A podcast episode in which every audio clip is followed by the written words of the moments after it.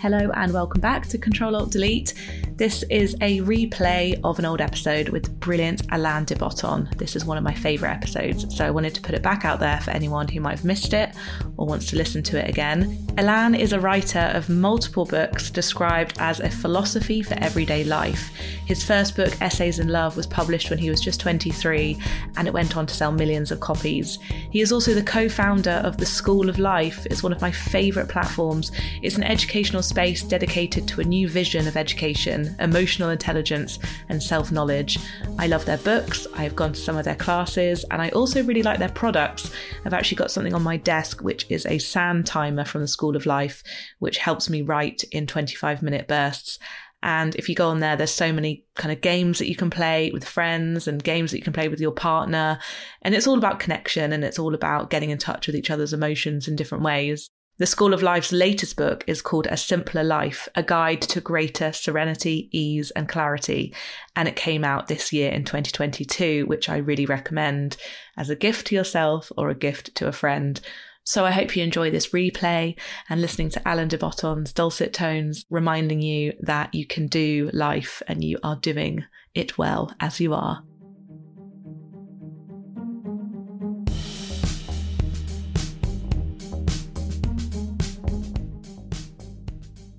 Thank you so much for doing this. Thank you. Such a pleasure to be here. I went to the I'm School thrilled. of Life, the, The HQ, real place, the, the IRL, physical place. Yeah. this morning, and it was amazing. And what you've created is so so special and so welcoming. And the atmosphere, as soon as you walk in the door, feels like the the book. It's Oh, like a hug. Oh, good. I'm so pleased. I mean, that was always the idea to create a home for certain ideas. And, you know, we're always in virtual space and on our own with a text. And, and what's nice is that you can actually go and meet other people. Mm. And I think learning and sort of accepting ideas is as much about the other people that you're with as it is with an author.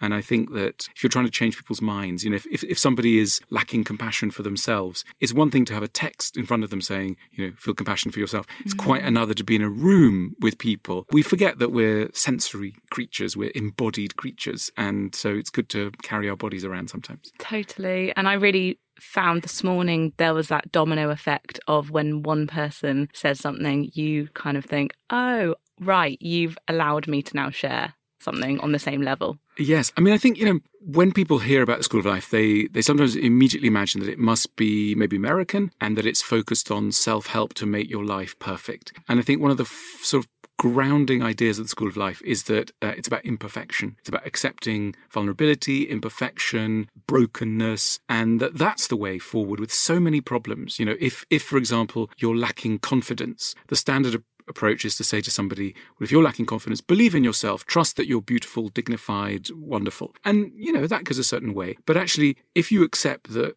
really you're an idiot, everyone's an idiot, the whole world's an idiot, we've got seven billion idiots on the planet, hmm. but that's okay. That's a better way forward. So we're, I think we're kind of, we're quite English in a certain sort of way, in, a, in the sense of not imagining that anything perfect can be built in this life. Maybe it's for the next life, if you believe in such a thing, but not in this life. Definitely. I mean, I watched your talk on YouTube a few years ago. I think it was even, I think you recorded it in 2013, but the, the talk on pessimism that kind of mm. went viral. And it really does flip things. And it's, like you say, not depressing at all. In fact, it's the opposite. It doesn't have to be. It's all about your dreams. What do you do with your dreams? The standard view is a dream is only good if it's going to be fulfilled and if your life's going to be, you know, a continuation of something that you've imagined and everything becomes perfect. But actually, sometimes we need to give up on our dreams. No one ever tells us this, that actually dreams can be a torture, in relationships especially. We're big on the word compromise. You don't hear many organizations saying they're big on compromise, but compromise has become a dirty word. Why? We have to compromise. If we're going to live, we're going to we're going to have to compromise on on our ideals, on our uh, friendships, on our you know all sorts of things, and that's okay. So the School of Life is is oddly positioned in the sense that yes, we are interested in making things better, but we think that one of the ways to make things better is to accept that they're sometimes quite difficult and that sometimes merely acknowledging that there's a problem that won't budge is about as good as we're going to get, but that's mm. still progress. Yes. So yeah, we're It's kind a relief. we're, we yeah, we're, we're interestingly melancholic. Yeah. Melancholic's a word I like. It's hard to spell, but once you get over the spelling, it's a beautiful word. And it's different from sadness, different from rage, different from anger or bitterness. So we're kind of a bit of a melancholic organization mm. in the best sense. Could be quite enjoyable, a bit of yeah, melancholy. Absolutely. You know, put on a sad song. And exactly. And yeah, really wallow in it and love it. So it's been or just has been the 10th anniversary of the School of Life. And I just wanted to ask you how you think things have changed because I mean, Instagram came about in 2010. I think mm. Facebook had just launched. It's kind of that sweet spot before social media just like took off basically and the internet ruined our lives. So I just wondered how has the conversation shifted? Well, we've realized that most of our audience is going to be a digital audience, which we don't mind. I mean, we started off, as you say, with physical bases and we've still got 10 around the world and people gather, and it's really important that they gather. But a lot of the time, they hear about us through, well, biggest thing that we do on digitally is our YouTube channel. We've got a, a YouTube channel. I didn't know anything about YouTube back five years ago when we started, and it's the most impactful thing that I've ever done. It's such a democratic medium, it's such a mass medium. You reach so many people you wouldn't otherwise reach. Of course, uh, here I am speaking about a book. Books are wonderful things, and there are experiences you have with a book which you wouldn't have with anything else. It's slower, it's more meditative, you can take your time, you can underline things. You know, things happen when you've got a book. However, in terms of just opening people's eyes to kind of that we exist, etc.,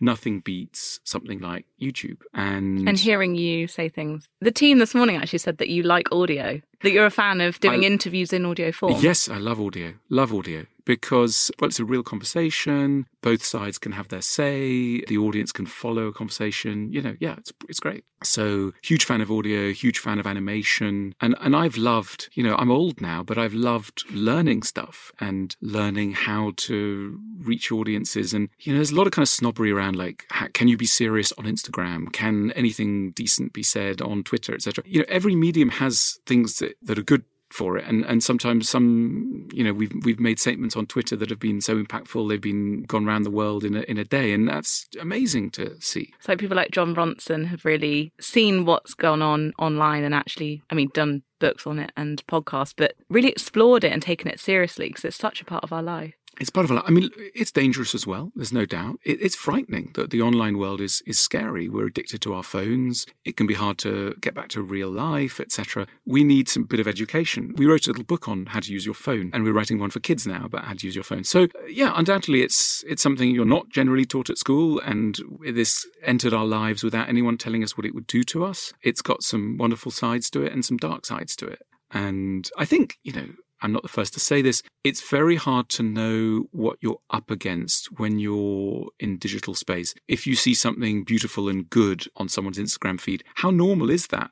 Beautiful and good thing and how upset should you be that that beautiful and good thing isn't in your life? You know how representative is it? We're very bad at statistics as human beings. We can't gauge what's normal very easily and we get quite upset because we're constantly imagining that we are weirder sadder more shame filled more horrible than we actually are. This probably you know what we feel is the darkest secret about us is probably shared with millions billions of people but we tend to be kind of isolated. And social media slightly fries our minds on that because it, it you know, if you've got an enemy on Twitter, um, is the whole world against you? No, you, you might have 20 people on Twitter. That feels like the whole world's against you. It's not, it's 20 people. And if you met them in a room, you'd go, oh, it's just 20 people. But once they're on Twitter, you know, it gets more dangerous. Yeah, it, feels, it looks more dangerous. It feels so like much more heightened. But yeah, this morning actually at one of the classes, School of Life classes, it's so nice. I just keep thinking about lots of things that came up, and I was only in there for an hour, so mm. I, God knows what people learn when they take the full day long courses. But um, yeah, we spoke about envy and how it's actually one of the most useful emotions we have actually, and blocking it out can be detrimental to moving forward. Yeah, I mean, the, the sort of standard view is if you feel envy, there's something wrong with you, and you should only look on the bright side. I think, like many troubling emotions, it's got a positive side that can be teased out. I mean, it's only generally through envy that you realize what's missing from your life. It needs to be refined because often envy overshoots its target. You think you envy the whole of a person's life when often it's a bit of their life. Mm. Or you think that you need to be somebody else when actually you don't. You could, all right, remaining yourself, but you might need to move, you know, a few millimeters this direction or that direction. So listening out for envy, analyzing your own envy, sitting with it and going, what's it trying to tell me? Inaccurately, way and probably in an exaggerated way, it's probably trying to tell me something sensible. Mm. And that's a nuanced position. And,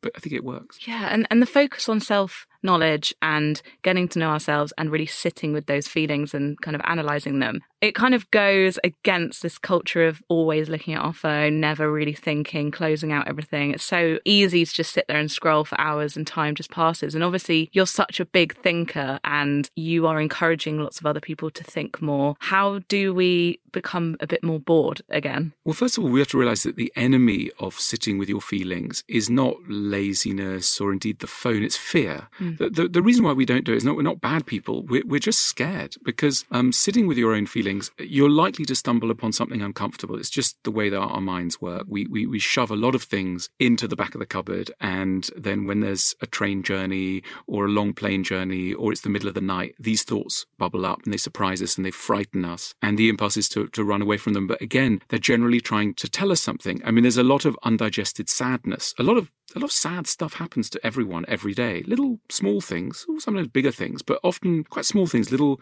slights, little moments when you felt disconnected from people, etc. And I think we're we're much more sensitive than we think we are, and it accumulates and it weighs us down. And we need to kind of regularly try and sift through those emotions, process them, allow sadness to have its say so that it won't bubble up again as as bitterness or rage or, or something. It's very hard to do. I mean, you know, very few of us can sleep a good night you know, mm. through nowadays. There's a lot of reasons for that, but but a lot of it is that we don't have time during the day to process thoughts. And I think insomnia is a sort of revenge for all the thoughts that you forgot to have in the day or, or, or carefully plotted not yeah. to have in the day. And they want to have their, their day in the sun or their hearing, and they're going to wake you up at three if you're not going to listen to them at 10. I will keep you awake and yeah. tell you, yeah. And tell you that, you know, I, I'm sad and worried. So I think, yeah, we are big believers at the School of Life in the importance of self knowledge. It's a basic mystery that we live inside a mind uh, where we understand only about 2% of it and the rest of it we're you know in the dark with a little torch with a very flickering and feeble light. And it can take decades for us to realize the most basic things. And of course the other troubling aspect of the way we're built is that we're built from childhood up and childhood is generally a forgotten part of life where incredibly important things happen. We feel their legacies in adulthood but we tend not to remember or we're distracted from their kind of original causes. And it can take a lot of courage and a lot of introspection and patience to go back and revisit and try and assemble what might have happened to us and therefore why we are the people mm-hmm. we are. And without anyone meaning for many childhoods to go wrong, there is a sort of tragic aspect to many childhoods. You know, very few of us get through the first, you know, 15 years without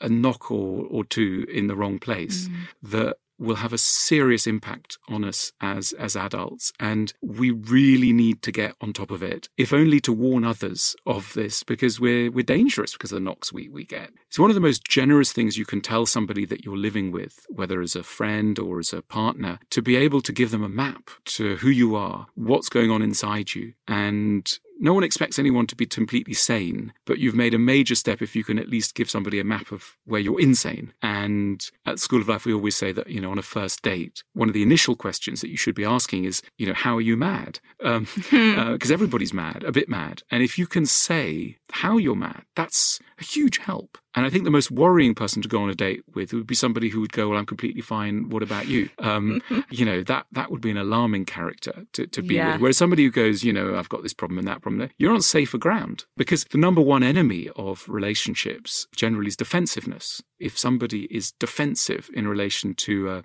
challenging insight, the whole thing falls apart very quickly. Somebody's able to go, okay, I hear you, I can see that. Mm, wonder, wonder if I really am this or that. You know, that should be the most seductive thing. Doesn't matter what clothes they're wearing or how chic they look. If they're non-defensive about their emotional makeup, go for it. Yeah, that's the thing. Yes, well, because it all should be working out a little bit better at the beginning. It's all going to come out anyway. Yes, exactly. And you know, of course, we do get attracted to people according to pretty unhealthy patterns. This big thing of what we do at the School of Life is to alert people that love is generally a repetition mm. of and an attempt to re-find emotions that were laid down in childhood. And some of those emotions were less than healthy. They might have been, you know, love may have been bound up for us with feelings of humiliation or feelings of neglect or, or something. And often when we try and find an adult partner, we say we want someone lovely and kind and sweet and nice. But actually, if you look at what people do rather than what they say, they make some extraordinary choices where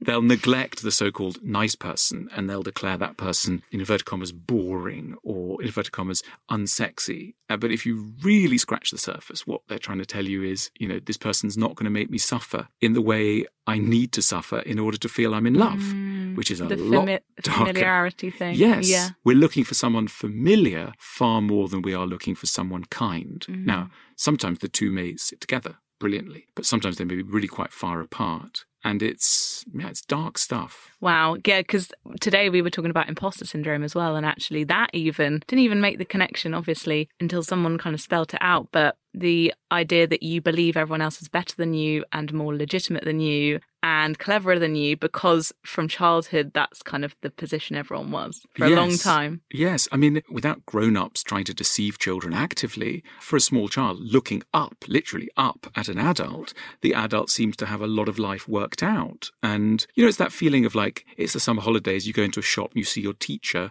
in the shop and you think, ooh, the teacher is alive in the holidays. the teacher is buying a pot noodle or a Yeah. banana. She has a first how- name. Yeah, she has a first name. You know, she's wearing shorts or something. You know, it's weird. And I think we constantly, I mean, the problem is that we've got access to our own minds, but we know the minds of other people only through what they choose to tell us, which is an inc- generally an incredibly edited version of reality because people don't want to frighten us. They want to impress us. They want to seem normal with us. And, you know, there's a role for all of those feelings. I mean, you wouldn't want your airline pilot to come on the radio and say, you know, I, I'm scared and vulnerable, and you know I'm going to collapse. You know, you want them to, to get you to your destination. So there's you know there's, a, there's there's some good reasons, but a lot more often than is perhaps useful, we're strangers uh, um, from each other, and so the result is that we tend to feel like imposters and quite strange people. Mm. And I think that you know one of the roles of art, broadly defined, you know, literature, music, etc., is is to give us an insight into what real life is like, the kind of life that you know the neighbour's not going to tell you when you're chatting over the garden fence, or it's not going to be mentioned at the dinner party. The real story of what it's like to be human should be emerging from works of art, Mhm. um, and and I think that's you know that's the great feeling of when you're reading a novel or seeing a film, something, and you think, oh, that's you know that's the true life that Mm. actually most of the time is neglected. There's a lovely quote from Emerson where he says that in the works of geniuses, we re-find our own neglected thoughts. So the idea that kind of a so-called sort of genius is not is not coming up with different ideas. What they're doing is they're just alive to the real ideas that we constantly have in our heads that we neglect because we think, oh, that's not worth it. No one's saying that. And there is that feeling sometimes you, you read a, a poet, often it happens, you know, and you think, wow, I've thought that before. and never had the courage or just the sort of, I don't know, the kind of wherewithal to, to hold on to that idea. But it's deeply my idea. And it, mm. but it's because it belongs to everybody. Yeah, and, when it was your idea, you thought it wasn't good enough, and then there it is exactly. printed, probably Exactly. being a bestseller. exactly. And you think, oh, you know. Yeah. So again, without anyone meaning to plot against this, we've got very low self-esteem, congenitally low self-esteem, and congenital suspicion of ourselves, and as you say, imposter syndrome.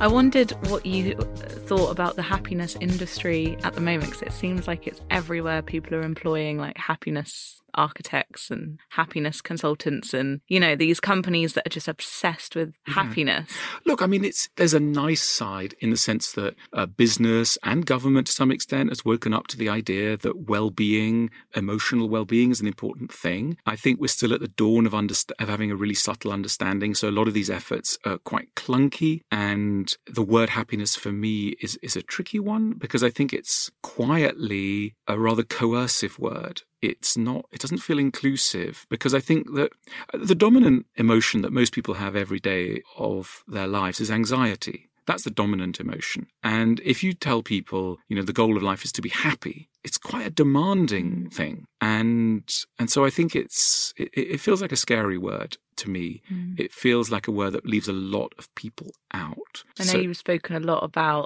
individualism and that seems like it's reaching a real peak at the moment. Absolutely. Everyone works. And I'm actually guilty of, of promoting this sort of lifestyle, I suppose, in some of my work, but the kind of solo worker who kind of can work by themselves and love it. But actually, that would really break down a lot of communities and, and happiness if Yeah. we just worked on our own the whole time. Yes. I mean, look, that we grew up in tribes. We grew up to belong in tribes, even before families. You know, we've replaced our tribal existence with a family existence and often just a couple existence. And that's incredibly punishing. We expect, you know, part of the reason why relationships are so hard is we expect to find a partner, one partner, and they will be everything mm-hmm. for us. They will be our best friend, our sexual partner, our co parent, our chauffeur, our, you know, everything. And of course, who can manage that burden? It's a cruel burden to place on anyone's shoulders. And people who are suited in lots and lots of ways will end up breaking up and never seeing each other again simply because in you know five areas they didn't meet and that's so normal. I mean it's it's a huge problem and i don't know but my my hunch is that uh, being in groups and hanging out in groups is such a salutary and consoling activity and the more of that you can get into your life the better Mm-hmm. and whether that's a virtual group or whether that's around an interest or could be around work or, or whatever, go for it because isolation and lack of connection ultimately is kind of death. When we die, we will be cut off from others, obviously. But insofar as we are alive, the opposite of death is connection, I think. Mm. So important. So many studies at the moment just saying millennials are more lonely than old age pensioners. Like it's it's just everyone feels like that and there's this aspiration of like the squad. And like if you don't have a squad of friends then you're nobody. Yeah. but then it's hard to open up then and be like, Yes. "Hi, I don't I don't have a squad." Totally. I mean, one of the things that's you know, we don't put this on the tin completely, but I can tell you at the School of Life, we run these classes, and at one level, you're learning about all sorts of things. It could be culture, about your emotions, etc. But really, what you're doing in a big city like London is being in a room with a group of 20, 25 strangers, opening your heart up about all sorts of mm. things. And it is the conduit, it has been the conduit to so many friendships. And, you know, London, people will say, oh, there's so much to do in London, you could go anywhere, etc. But think of how few of the things that you can so called do in London are genuinely social exercises as opposed to merely places where there are other people who you can never talk to without seeming like a weirdo. Uh, and most Yeah. things, if you go to a club, if you go to, you know, a, a show, etc., of course, there are lots of people around you. go to a restaurant, a bar, lots of people around you, but oh my God, you've got to be brave or, you know, slightly cheeky or, you know, feeling in a good mood to start approaching somebody and, and to chat. You know, we don't do this in this country. It's a Um, shame, isn't it? it is a sh- I mean, you know, there are reasons, and and you know, if you're if you've ever been on a packed tube, you'll know that there are probably quite good reasons not to start chatting to everybody. You know, there, are- there are dangers and, and risks and and etc. But we pay a heavy price, a really heavy emotional price, and I think we'd be amazed by how many problems disappear when you are part of a, a, a group that's functioning. Obviously, I'm not the first person to say this, but you know, material goods are so often more attractive when we feel lonely. You know, they they offer us in in a kind of material form a kind of consolation and coziness and well-being that we really probably crave at an emotional level. But you generally can't buy connection. But I think there are things you can do, and and that's partly why we built the School of Life. So interesting because I read something actually on the New York Times uh, maybe last week, but it, the title was "Has Self Help Turned into Self Care?" or something. And I think they were saying that the self help genre, as I know you've spoken about a lot, which is Yeah. kind of a bit ridiculous in in some ways, the whole like you can do it overnight thing, it now has this like wellness angle wrapped up in it and how we're, we're much kinder now to each other and we say you know go and look after yourself rather go and do it. But then the self-care thing can be quite solitary as well because you're basically saying don't go to the pub with your friends. Stay in and look after yourself but yes. there must be a line to that And of course, it's very, very hard to look after yourself. I mean, it is something little babies, when they're upset, they get soothed by a parent. And if the process goes well, you learn how to soothe yourself, mirroring what happened to you. But many of us who wind up in the more troubled areas of the psyche uh, weren't soothed properly. And not all parents know how to soothe because they don't know how to soothe themselves. So there's a general soothing problem. And what, what is soothing really? It's putting a non catastrophic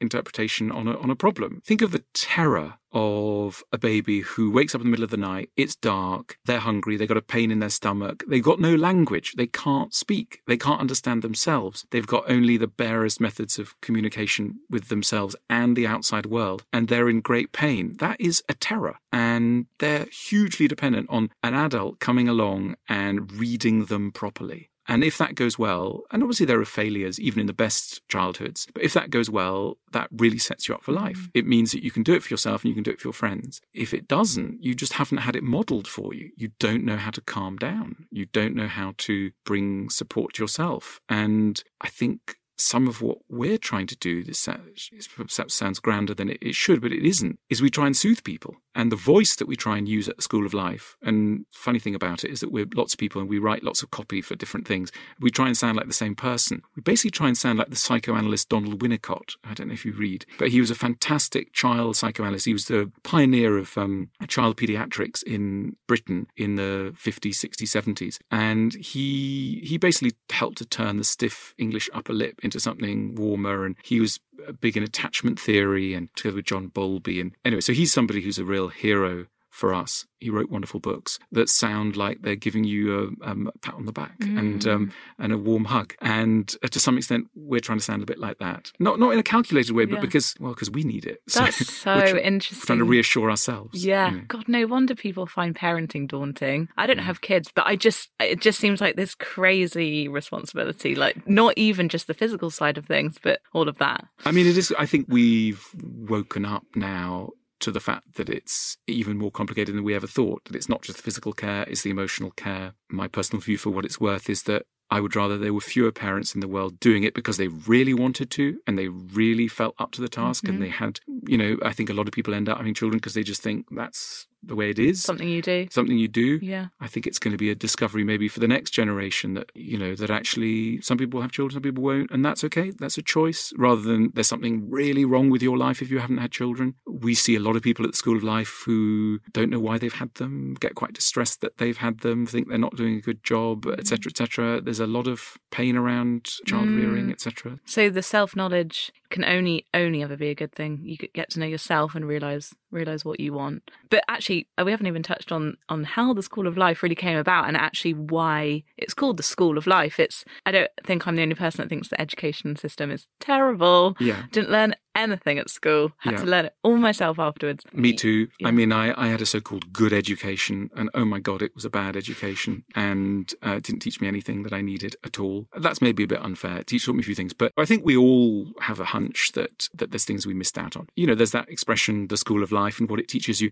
The problem is that when it comes to things like science, we know that every generation doesn't have to find it out for themselves, that there's transmission between generations. When it comes to the hard lessons of relationships or the hard lessons of the workplace or of ambition or etc., we tend to leave knowledge to stagnate in each generation. And, mm. you know, maybe you've not been lucky to have a, a great grandparent who will chat to you or, uh, you know, a slightly older figure. You know, generations don't tend to speak to each other. It's very rare for a 25 year old to have a really good 55 year old friend who actually is going to tell them the stuff that they've worked out. And many people are not great friends with their parents or don't have, you know, these figures. So, so knowledge gets stuck and not transmitted, the sort of emotional knowledge. So we try to make the School of Life a place that would save you time mm. and, and be a storehouse for experience, emotional experience, broadly speaking, yeah. not technical experience, and would just try and save you time in lots of areas. And it came about, I'd always had for years, I had this idea. I was, I was a solo writer for years and wrote lots and lots of books.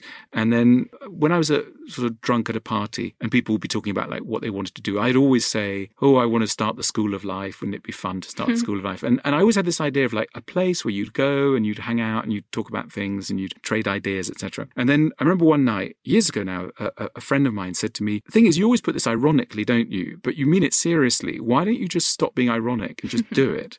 and this was cut me straight to the heart. I thought, "Oh my god, he's right." And I thought, yeah, maybe now's the time to stop being ironic about something. And and I think often our ambitions are a bit like that. We're so afraid of them. There's this thing that we really want to, you know, people say, oh, I want to go in and write the great novel, but you almost just don't dare to say it. Or I want to go and start, yeah. my, start a business. And you don't say it and you say it ironically and sarcastically. And then you think, why wouldn't I be allowed do that? There's no person in the sky saying yes or no. So a lot of the problem in starting it was simply motivation and confidence. Practically speaking, we began very small. We made every single mistake in the book. We hired a lot of passionate people, a lot of passionate friends and acquaintances came and joined us. Uh, it took us a long while to stop losing money and because we're a business and we're a business for very basic reason that we want to carry on. So we've got to kind of meet our costs every year. And it just took a long, long time to get ourselves organized. And I was a sort of artist type who didn't necessarily have much time or respect for businessy types. And that's really changed. Mm. I now, mm. I love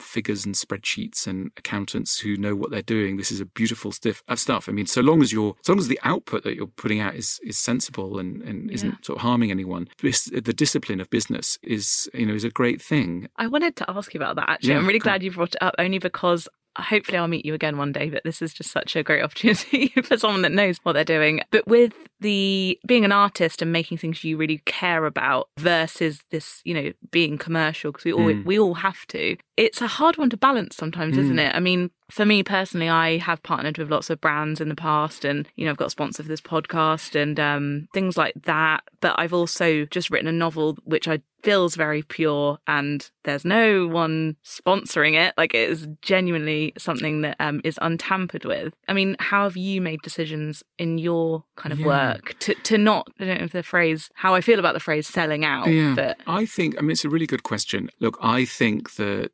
what really matters to me is doing something that feels meaningful and purposeful and making sure that it is sustainable, that I can keep going with it. And so, the School of Life, we could be doing lots of things that would make us more money but wouldn't feel right. And at the same time, there could be a few things that we would cut to make us more money or to make us more efficient, but that we don't because we really genuinely value them. And we just try and make sure that at the end of the, the year, everything tallies up. Mm-hmm. So, we've got a psychotherapy division, for example, and I love psychotherapy. Psychotherapy has changed my life. And we've got 25 psychotherapists working in a building, and they make us about 1% a year of, of profit. Now, most people looking at that would go, what, why on earth are you offering psychotherapy? It's a huge investment, etc. And I think it's because it's life changing. And I'm really committed to us doing it. And, you know, then we'll offer a lot of our services to businesses. And when we charge businesses things, we tend to charge, you know, premium rate and everything tends to balance itself up. But, you know, we think a lot about giving back and how much should be free and how much should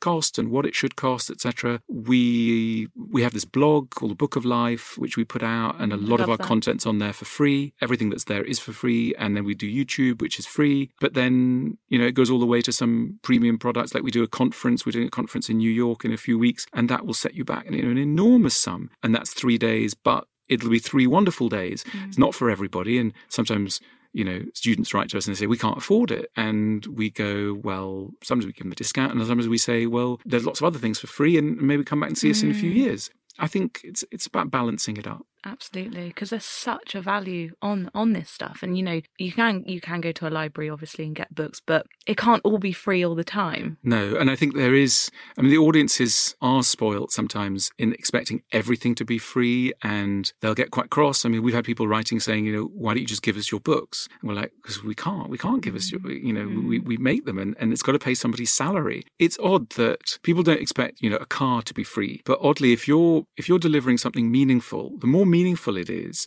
the more people expect it to be free, which is touching and nice. But I think it was interesting when Freud started psychoanalysis, he insisted that clients pay him cash at the end of every session. And the reason for this is that he believed that we often associate money with dark bad, nasty things. We, we don't feel that it can actually be the conduit to something valuable. he thought it was very important for people to actually make a connection between something that delivers them emotional value and that might still be material, that, that you can marry up the two. Because it's a it's a very empowering thing for someone to make money and I feel like the whole like money doesn't matter thing is a bit I think it's people that have money say that. Yeah, yeah. And also, I think that if you're asking people to pay something, they will let you know if it's not value for money quite quickly in a, in a way that really helps efficiency. If you give everything for free, you know, you never know whether you're doing a good job or not. If you charge someone something, as I say, it's a very good indicator of value. I'll tell you the book I recently got, which it was very good value, mm. I will say, was the Small Pleasures mm. book. I think that is so crucial right now for us to remember the, the small things because, you know, the whole ambition driven culture, sometimes we can overlook those moments that were actually worth celebrating.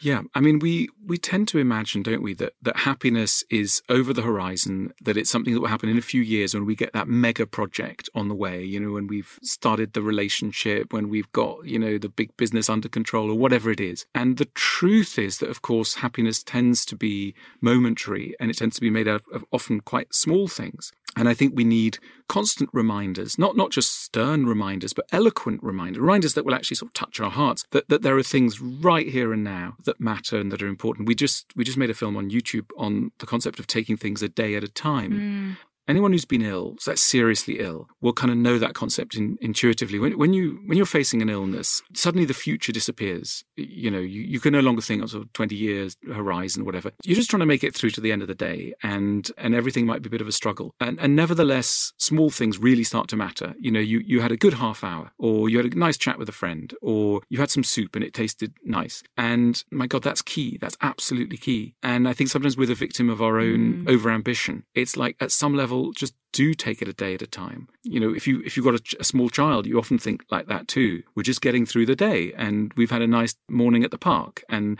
that's okay. And who knows, maybe the afternoon will be tricky, but so far it's going mm. okay. We we do need to rein in some of our ambitions, if only to actually savor the life that's going on under our noses. Yes, definitely. Well, my last question is: the new book is coming out, which is on self knowledge School of Life book. Yes, well, it's a it's a it's a compendium really of our all our sort of key ideas. Really, yeah. it's a sort of an it's anthology. Kind of, yeah. It's an anthology of, of, of what we've been up to in the last ten years. Marking that that is out on the fifth of September. Yeah.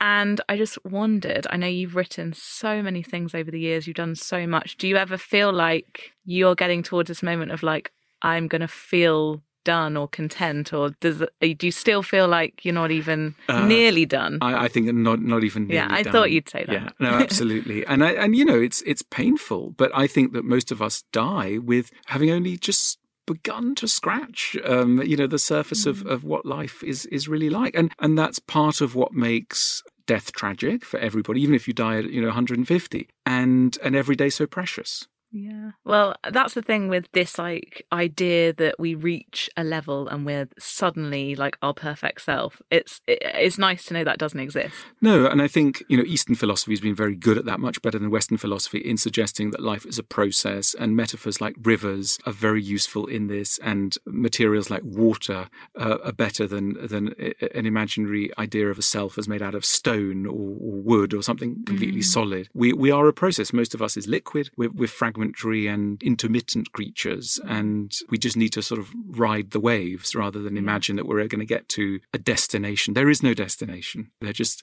lots of little um, way markers mm. that um, should be as enjoyable as possible. Well, I'll leave on that note. Thank you so, so much for joining me. And uh, if you want to hear more of Alain's voice and also School of Life, then go and check out YouTube. Thank you so much. Thank you.